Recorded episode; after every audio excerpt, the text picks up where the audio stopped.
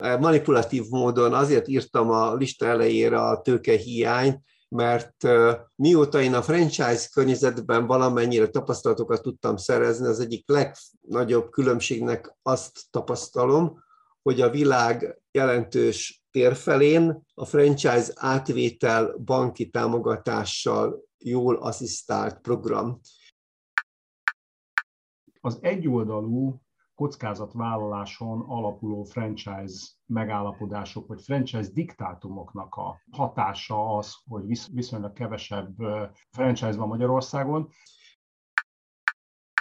Könnye lehet, hogy a nagyon vállalkozó szelleműek nem érzik otthonosan magukat, az önmegvalósítók szintén nem érzik elég otthonosan magukat. Másik oldalról viszont azok az emberek, akik szeretnek, vagy szeretnének biztosra menni, azoknak meg vonzó lehetőséget kínál. Azt úgy gondolom, hogy nagyon kevesen vitatják, hogy a franchise-nak, mint üzletfejlesztési, üzletépítési megoldásnak valós előnyei vannak.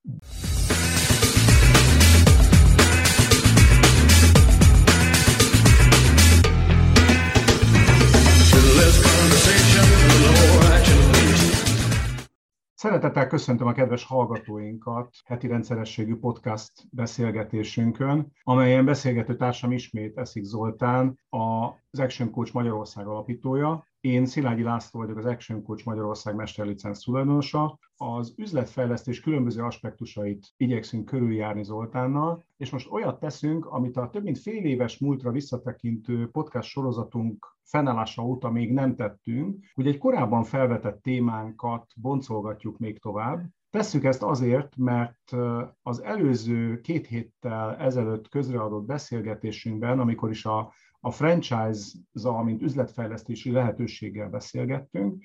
Egy somás véleménnyel zártuk az adást, és azt mertük kimondani, hogy a franchise, mint üzletfejlesztési forma Magyarországon sokkal kevésbé terjedt el, mint a világ meghatározó részein. És amikor lezártuk a beszélgetést Zoltánnal, akkor mi magunk sem tudtuk igazából megmagyarázni, hogy mi lehet ennek a legfontosabb oka, és ezért megpróbáltunk, ha nem is telefonos, de másfajta segítséget igénybe venni, és egy mini kutatás keretében tettük föl a LinkedIn-en a kérdést, hogy mi lehet az oka annak, hogy a franchise nem terjedt el eléggé itthon? A kutatás lezárult, és most Zoli arra kérlek, hogy akkor így bevezetőként mondd el a legfontosabb megállapításokat, amiket kaptunk az eredmények között. Én is üdvözlöm hallgatóinkat.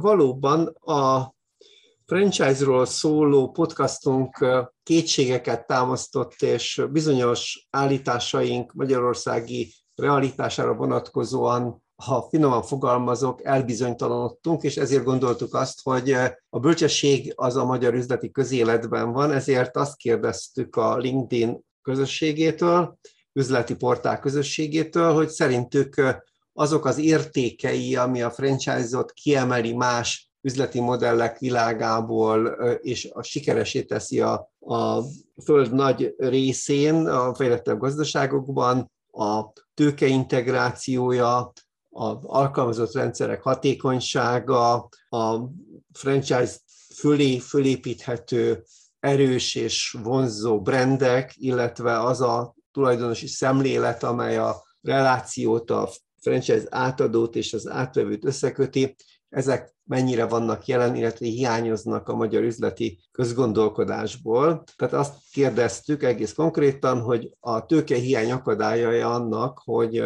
ma Magyarországon nem terjedt el a franchise úgy, ahogy elterjedhetne, vagy ahogy elterjedt máshol. A válaszolóink egyötöde, 20%-a mondta, hogy ez egy komoly ok, ami miatt nincs elég franchise Magyarországon. De nem ez volt a legalacsonyabb kifogás abban, hogy miért igen, vagy miért nem népszerű Magyarországon a franchise, hanem sokkal kevesebben látták a kutyát ott elásva, hogy talán a brandek nem elegendőek ahhoz, a brandszerűség nem elegendő ahhoz, hogy vonzzanak új embereket, a brand alá akarjanak spárok lenni, akarjanak, fornettik lenni akarjanak, détek lenni akarjanak, lipótik lenni akarjanak, trófeák lenni. Tehát, hogy úgy tűnik, hogy maga a brand, ez 15%-nyi súlyjal van a válaszolók körében hiányként azonosítva. A sorban a harmadik helyen 27%-kal a rendszerekre vonatkozó kétség szerepel, tehát hogy igazából a, a magyar vállalkozói üzleti közvélemény szerint a rendszer hiány is elég komoly, vagy a rendszerre való alkalmasság, vagy a rendszerrel való együttélésnek a képessége is fékező lehet a franchise elterjedésében, és hát mindezeknél lényegesen nagyobb súlyjal a, a válaszolók 40%-a elnézést, 39% hogy ne blöfföljek, tartotta a legsúlyosabb hiánynak a tulajdonosi szemlélet létét, illetve nem létét egész pontosan.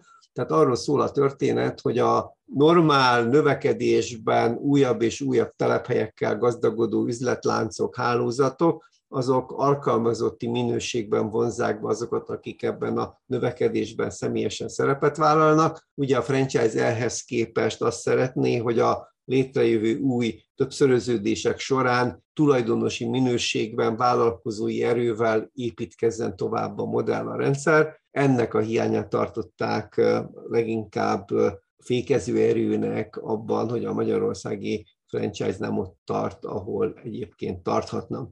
Annyit talán még hagyd tegyek hozzá, és akkor utána vissza is adom neked a szót, hogy ezekről a tételekről gondolkodhatunk közösen, hogy a válaszok mellé kommenteltek is a válaszolók, arra hívták fel a figyelmet, hogy ebből a listából még hiányzik egy ötödik elem, és hogy erre is jó lett volna rákérdezni, ez pedig az üzleti etika alacsony színvonala Magyarországon, ami alatt azt értették a kommentelők, hogy viszonylag kevés a win-win franchise Magyarországon, tehát eléggé diktátumszerűek a, a franchise kapcsolatok, a franchisor az átadó oldaláról, és hogy igazából nincs párbeszédre alapuló, vagy a felek egyenlőségét jól kifejező modell, amelyik hozzáférhető lenne a magyar üzleti közéletben. Talán ennyit hirtelen eredményekből. Értem, köszönjük szépen. Érdekesek az eredmények egyébként.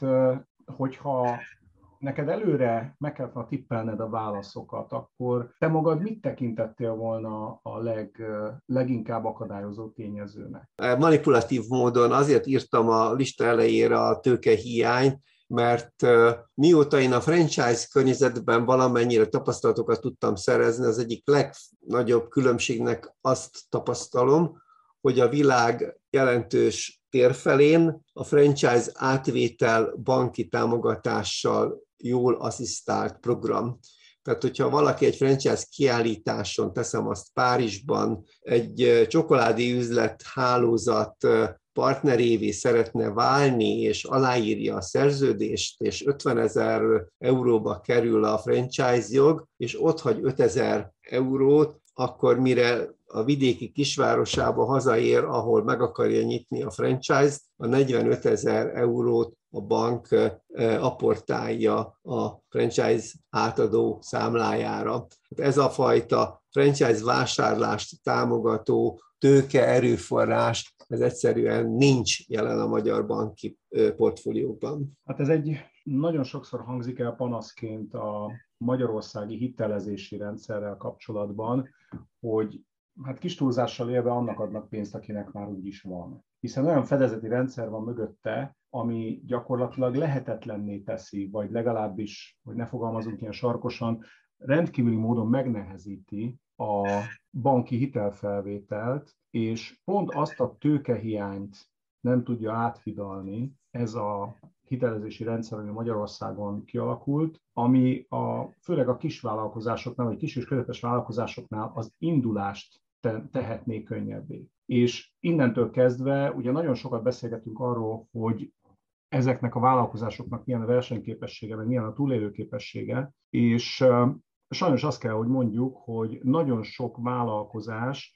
azért akad el, vagy azért hal korai bölcső halált, mert egész egyszerűen finanszírozási oldalról nem bírja túlélni azt az időszakot, amíg, amíg ténylegesen a vállalkozásra el tudnak kezdeni termelni. Nyilván nem tisztünk, és nem is ezért jöttünk ma itt össze, hogy a magyarországi hitelezési gyakorlatról beszélgessünk, de a kérdés valóban érdekes. Az nagyon jól látszik, hogy Magyarországon banktól csak kézzelfogható dologra lehet pénzt kapni, tehát egy olyan elvi, vagy mondjuk így ilyen elméletben létező és nem feltétlenül kézzelfogható dologra, mint egy franchise jog, arra így ebben a formában nem lehet. Az megint egy másik kérdés, hogy ugyanakkor üzlethelyiség kialakítására, vagy bármiféle más kézzelfogható tárgyi eszközzel kapcsolatos beruházásra arra lehet bankhitelt fölvenni, és arra, arra van is lehetőség. Tehát, hogyha esetleg majd a beszélgetés későbbi szakaszában arról is beszélgetünk, hogy milyen típusú franchise-ba érdemes belevágni valakinek, akkor itt az érvek mellett ezt mindenképpen fel kell sorakoztatni egyként, hogy ebben a tekintetben például mondjuk egy ilyen kőházhoz kötődő, tárgyasult franchise rendszernek a kialakítása, tehát például mondjuk egy új kereskedelmi egységnek, vagy egy új nyom, egy nyomdai hálózathoz való csatlakozásnak sokkal inkább van lehetősége arra, hogy bankhitelt vegyen fel, tehát ez mondjuk ott egy előny. Még egy megjegyzés talán ehhez a dologhoz, hogyha nem nagyon siklatlak ki a gondolatmenetből, amiben majd szeretnéd folytatni.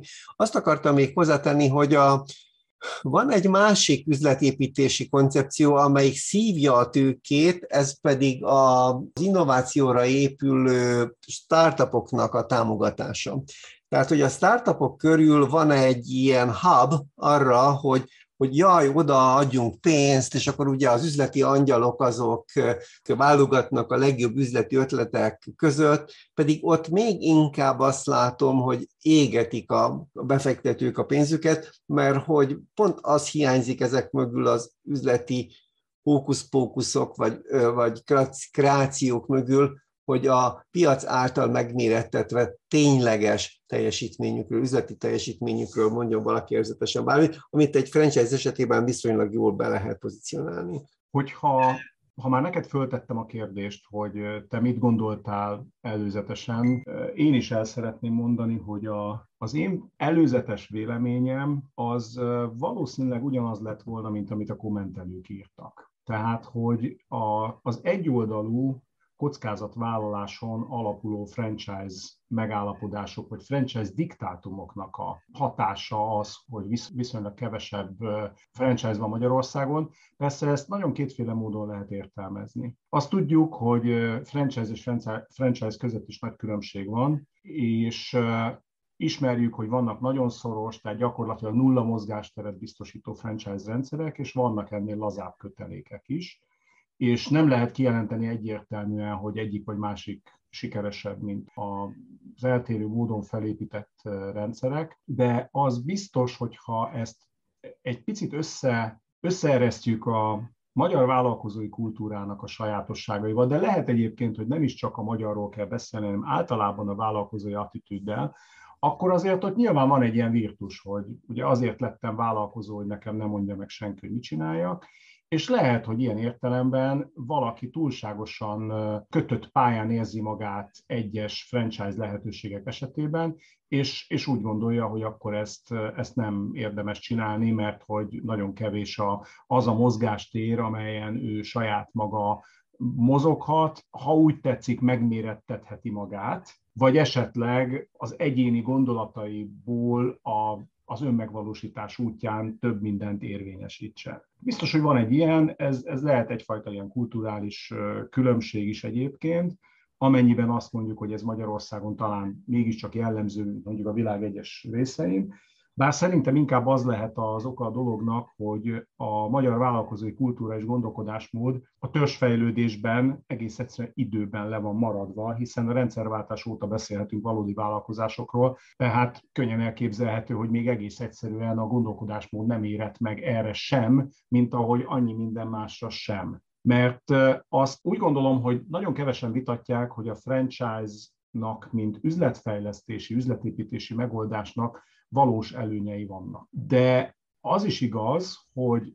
nagyon sok olyan rendszert ismerünk, amely olyan kevés mozgásteret biztosít a lehetséges csatlakozóknak, amiben könnye lehet, hogy a nagyon vállalkozó szelleműek nem érzik otthonosan magukat, az önmegvalósítók szintén nem érzik elég otthonosan magukat. Másik oldalról viszont azok az emberek, akik szeretnek, vagy szeretnének biztosra menni, azoknak meg vonzó lehetőséget kínál. Ugye ilyenkor az a gondolkodásmód, hogy ami a világ X országában már bejött, az nehogy már pont nekem ne jöjjön be, és hogyha megfelelően mérik fel a piaci viszonyokat, akkor könnyen lehet, hogy, hogy igazságuk lesz benne. De hogy visszatérve, tehát hogy én inkább ebben láttam volna előzetesen, ehhez képest az, hogy a szavazatok közül a tulajdonosi szemlélet hiánya jött ki, mint, mint legmagasabb érték, tehát magyarán a válaszolók 40%-a az azt mondta, hogy ez okozza a franchise elterjedésének a hiányát leginkább, ez megmondom őszintén, hogy engem, engem meglepett. Pedig hát kortünet, hát hogyha belegondolunk, hogy alátámasztod azzal, hogy nincs Magyarországon múltja vállalkozóvá válásnak, nincs Magyarországon múltja a, a, a tulajdonra épülő gondolkodásmódnak.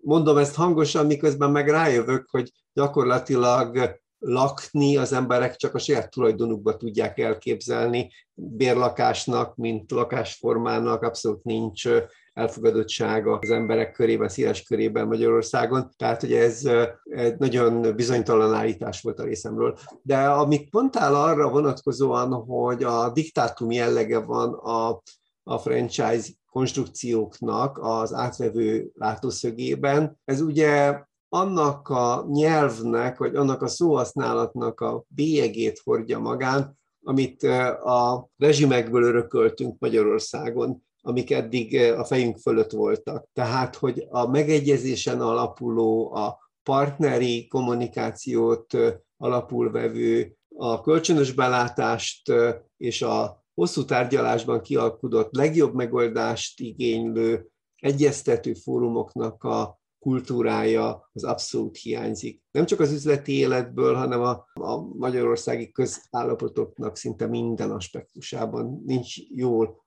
kitalálva az orvosbeteg kommunikáció, szülőként ilyetten állunk féllábon az igazgató előtt a tanáriban, az iskolában, hogyha gyerekünkkel valami lenne, és sorolhatom tovább azokat a helyzeteket, megalázkodva könyökölünk be a kis ablakon az, a hivatalban. Tehát, hogy miért lenne más az üzleti világban a kínáló erős és a fogadó gyenge közötti kapcsolat?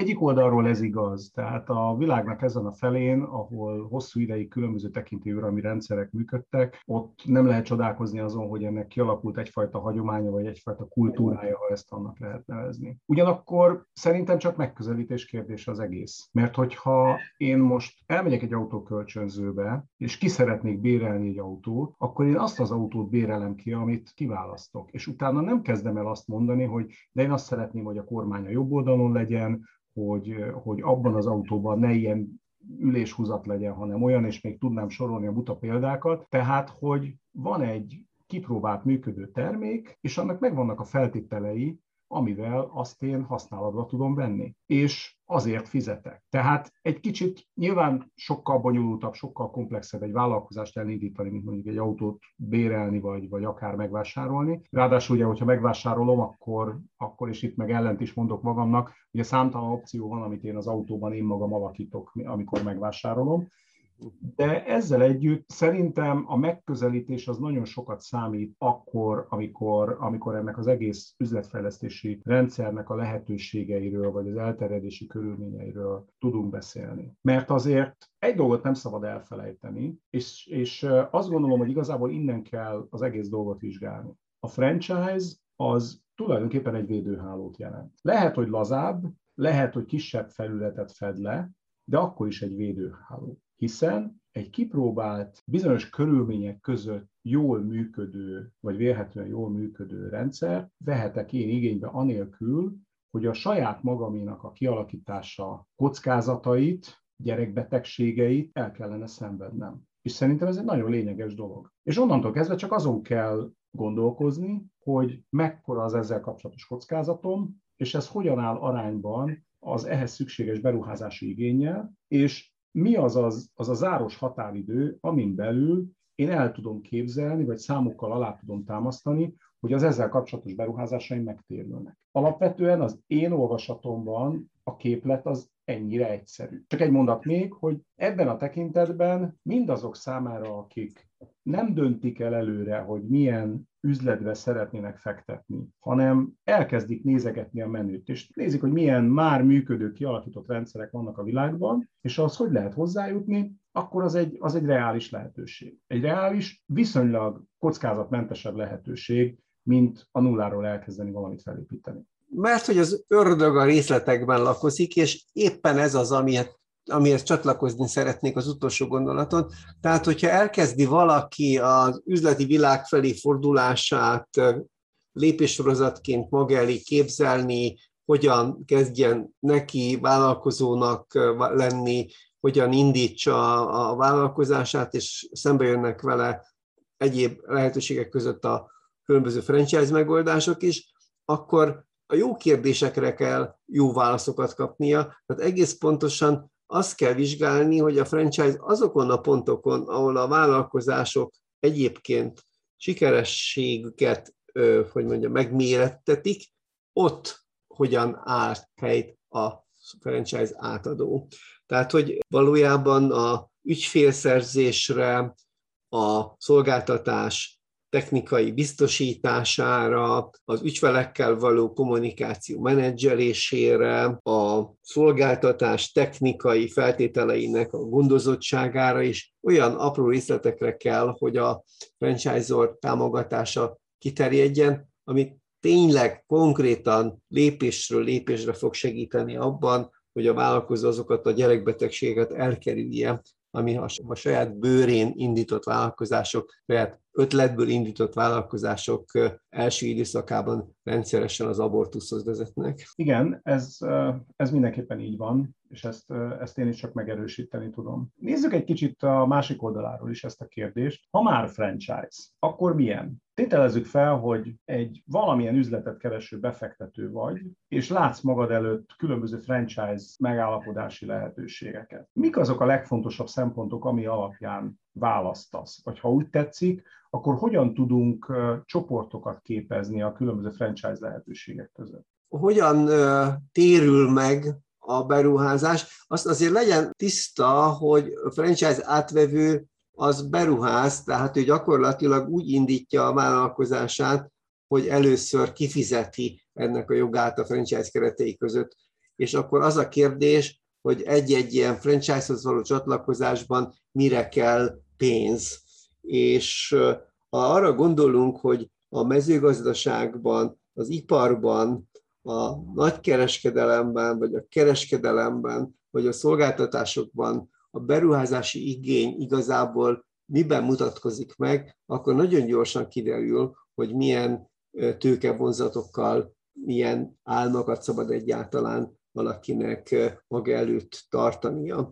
Hogyha arra gondolok, hogy egy mezőgazdasági konstrukcióban gondolkodna valaki franchise átvételen, ha az illetőnek nincs saját tulajdonában földterület, hogyha nem olyan helyen él, ahol tartós bérletbe vehetne mezőgazdasági művelésre alkalmas területeket, akkor nagyon nehezen tud átvenni akár egy intenzív kertészeti kultúrát, vagy akármilyen más speciális organikus gazdálkodási modellt, vagy bármi egyebet. Elképesztő messziről kell alátámasztania majd a, akármilyen vonzó élelmiszertermelési növénytermesztési vagy áttenyésztési know átvételt és működtetést, ami ugye a franchise lényege. Hogyha ugyanezt megnézzük az ipar esetében, hogyha egy jó technológiai megoldás többszöröződésének az igényével nézünk szembe, akkor a gyárépületek, a csarnokok, az elektromos ellátás lehetősége, a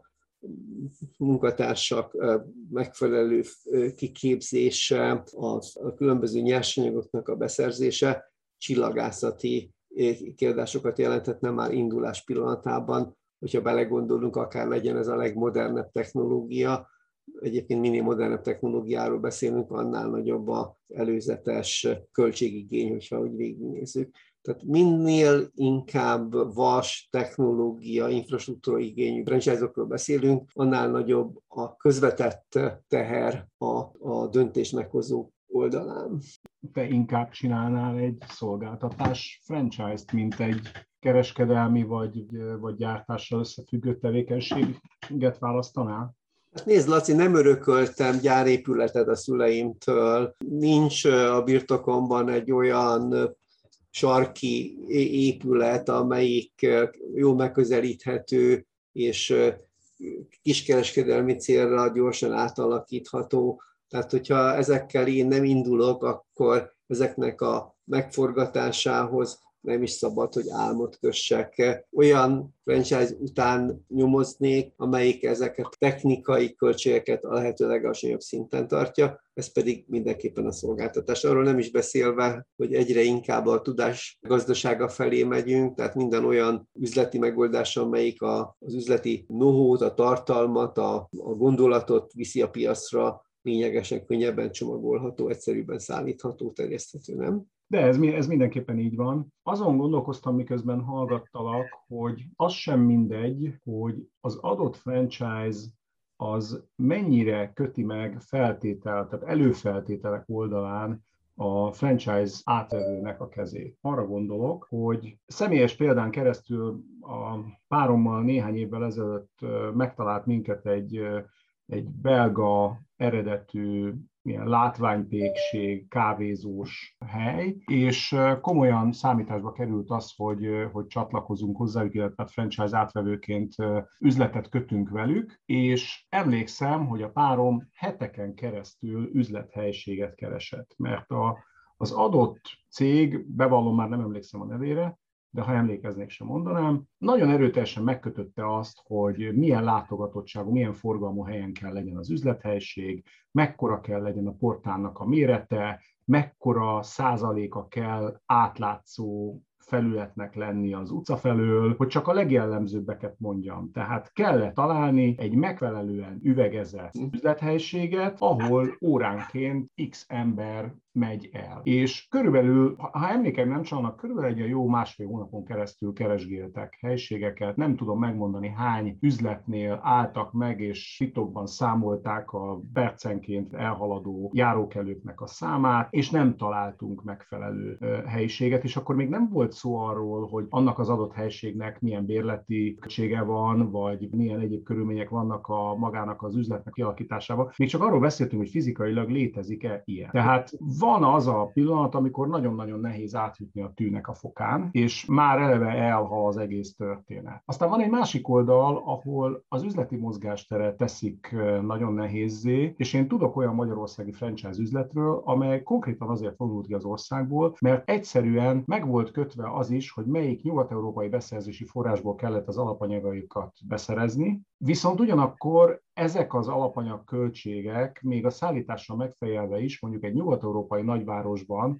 az ottani vásárlóerőnek megfelelően egy kigazdálkodható értékesítési árat tettek lehetővé. Ugyanakkor Magyarországon ez az ár az itteni fizetőképességnek már nem felelt meg. És következésképpen a gyönyörű, drága termékek konkrétan ott rohadtak meg folyamatosan az üzletben, mert messze nem tudta produkálni azokat az értékesítési számokat, amelyeket az a költségeiből számolt átadási áron produkálnia kellett volna. Tehát van ilyen is. És akkor ugye adódik a kérdés, hogy hol van az a rugalmassági pont, ahol lehet együttműködéseket kötni, és nagy valószínűséggel, hogyha rugalmasság irányából nézzük, akkor is inkább a szabadabban alakítható, tehát én mindig úgy szoktam nevezni, hogy nem a kőház típusú franchise-ok irányába billen el a mérlegnek a nyelve, hanem sokkal inkább a szolgáltatás, különös tekintetel a szellemi típusú szolgáltatások irányába, mert mert ott aztán még inkább el lehet mondani, hogy sokkal rugalmasabb konstrukciók jöhetnek létre. Van még valami, ami szerintem ebbe a libikókába a legnagyobb súlyt tudja adni, hogyha tényleg aktuális bárkinek a hallgatóink körében, hogy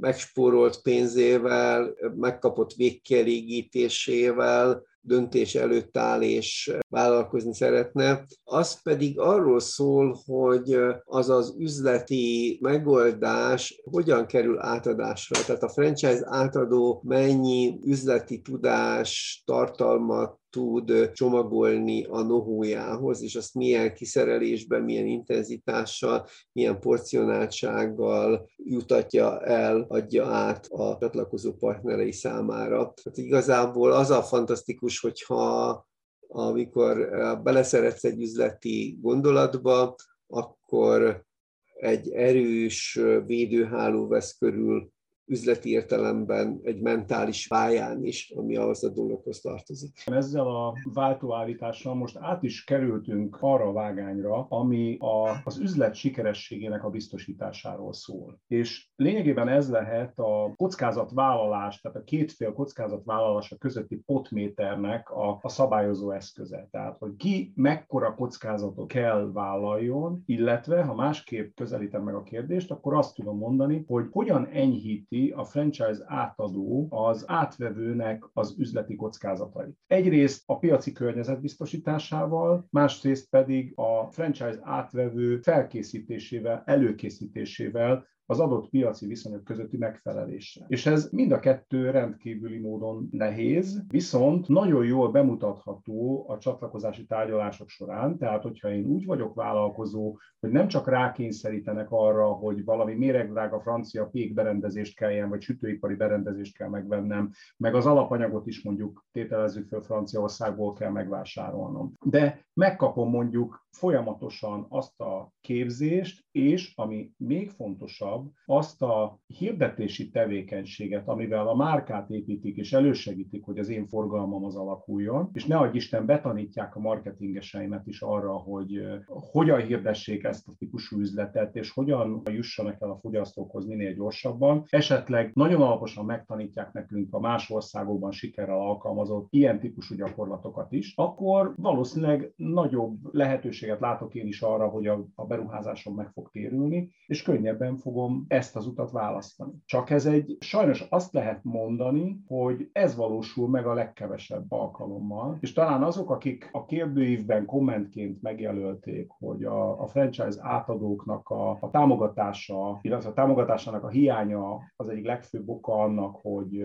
hogy Magyarországon nem terjedt el a franchise, abban ilyen értelemben lehet valami. Nagyon sokszor van az embernek az az érzése, amikor a különböző franchise lehetőségekről hall, hogy az egész nem szól másról, mint hogy vegyél át egy műszaki rendszer, fizest ki a csatlakozásért kifizetendő díjat, majd utána folyamatosan konstrukciótól függően fizes be még a közös kasszába, és egyébként sok sikert kívánunk barátom, és minden hónapban várjuk tőled az utalást. És akkor itt vége van. Holott... És hogyha így eljutottunk a beszélgetésünk végére, és megkérdeznélek téged, mint franchise átadó, te ehhez képest az arszpoétikádat, vagy a franchise átadói hitvallásodat milyen támasztékokra építenéd, vagy hogyan gondolod, hogy ezt a nagyon kritikus szintet igenis van mód meghaladni, és mik azok az eszközök a kezedbe, amelyek garantálják, hogy te ebben másként gondolkodsz. Az a szerencsé, hogy nekem nem kell feltételes módon beszélnem, tehát nem arról kell beszélni, hogy mit csinálnék másképp, hanem talán mondhatom azt, hogy mit csinálunk másképpen, hiszen az a rendszer, amiben mi dolgozunk, az Action Coach nemzetközi franchise, az egyik oldalon ugyan jelentős kötöttségekkel bír, adott módszertannal kell dolgoznunk, megvannak azok a kötelmek, amiket akár a marketing munkában, akár pedig tényleg kimondottan a szakmai munkában meg kell tartanunk. A másik oldalon meg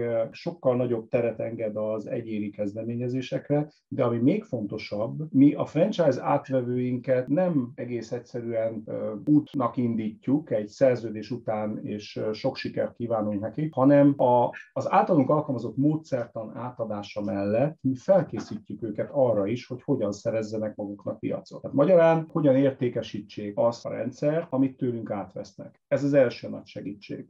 A második dolog, amit csinálunk, az az, hogy folyamatosan támogatást biztosítunk különböző formákban a, a franchise átvevőink részére, márkaépítési tevékenységgel, leadszerzési tevékenységgel, és a legújabb tapasztalatoknak a folyamatos átadásával, hiszen egy olyan tudásbázis áll mögöttünk, amelyet folyamatosan kinyitunk és, és elérhető, elérhetően tartunk a, a franchise átvevőink számára, akik így folyamatosan a legújabb megoldásokkal és a leg, legfrissebb ismeretekkel vértezhetik föl magukat annak érdekében, hogy minél sikeresebben tudjanak működni a saját ügyfeleikkel. És szerintem igazából a kulcs az itt van, hogy a franchise átadó hogy tekint az üzletre, hogy a szerződés megkötése az az üzlet vége számára, vagy pedig a kapcsolat valódi kezdete. És én úgy igyekszem tekinteni erre az egészre, mint a kapcsolat kezdetére. Tehát van egy tárgyalási előkészítési szakasz, ahol egyébként mi egy közös üzleti tervet is összeállítunk, és ez nem csak ilyen sablonszerű dolog, hanem ennél sokkal részletesebben megyünk bele. És hogyha van egy közös víziónk az akkor még csak potenciális franchise átvevővel, akkor csapunk egymás tenyerébe, és utána együtt dolgozunk annak a víziónak a valóra váltásán is. Úgyhogy talán így lehet a leginkább összefoglalni, és hogyha körülnézünk a világban, akkor nagy valószínűséggel ez a magyarázata, vagy ez is a magyarázata annak, hogy az Action Coach nemzetközi franchise az lassan már száz országban lesz elérhető, mert ezzel a fajta mentalitással dolgozunk minden egyes új országban, és ez egy nagyfokú üzleti biztonságot jelent mindazoknak, akik csatlakoznak hozzánk. Én két tételt tennék még ehhez a listához. Az egyik az, hogy ahol beállt a franchise, az Action Coach féle franchise, ott hamar az ottani franchise-ok nemes versenyében az élre tölt, a szolgáltatási alapú franchise-ok között a világban rendszeresen a legmagasabb elismeréseket szoktak kapni, de ami ennél ezerszer fontosabb, hogy miközben átadóként küldetésednek érzed, hogy a szerződéskötés a közös út indítóállomása és ne végállomása legyen, akközben az illető, aki erről a döntését meghozta, egy elképesztően támogató közösség tagjává is válik. Tehát az egy hihetetlen esély annak, aki egy ilyen pályát perspektívikusnak talál maga számára, hogy 1100 hasonló gondolkodású, kreatív, üzletileg jól felkészült szakember konzultációs erőterébe kerüljön bele, akikkel napról napra, hétről hétre tarthatja a kapcsolatot. Én nagyon köszönöm a beszélgetést. Bízom benne, hogy sikerült egy áttekintést adnunk, vagy nézőpontokat adnunk azok számára, akik esetleg valamilyen féle franchise típusú üzletlétesítésén törik a fejüket, és egyébként is mindenkit arra biztatunk, hogy ha van egy üzleti víziója, akkor mielőtt ténylegesen belevágnak, keressen meg minket, értékeljük ki együtt, és mi a magunk részéről igyekszünk minden támogatást megadni ahhoz, hogy egy olyan reálisan teljesíthető vízióval vágjon neki a világnak, amely utána sok örömet fog neki kihozni. És ez nem bluff, amikor azt mondom, hogy az első konzultáció velünk mindig ingyenes. Így van. Köszönöm szépen a beszélgetést. Köszönöm én is.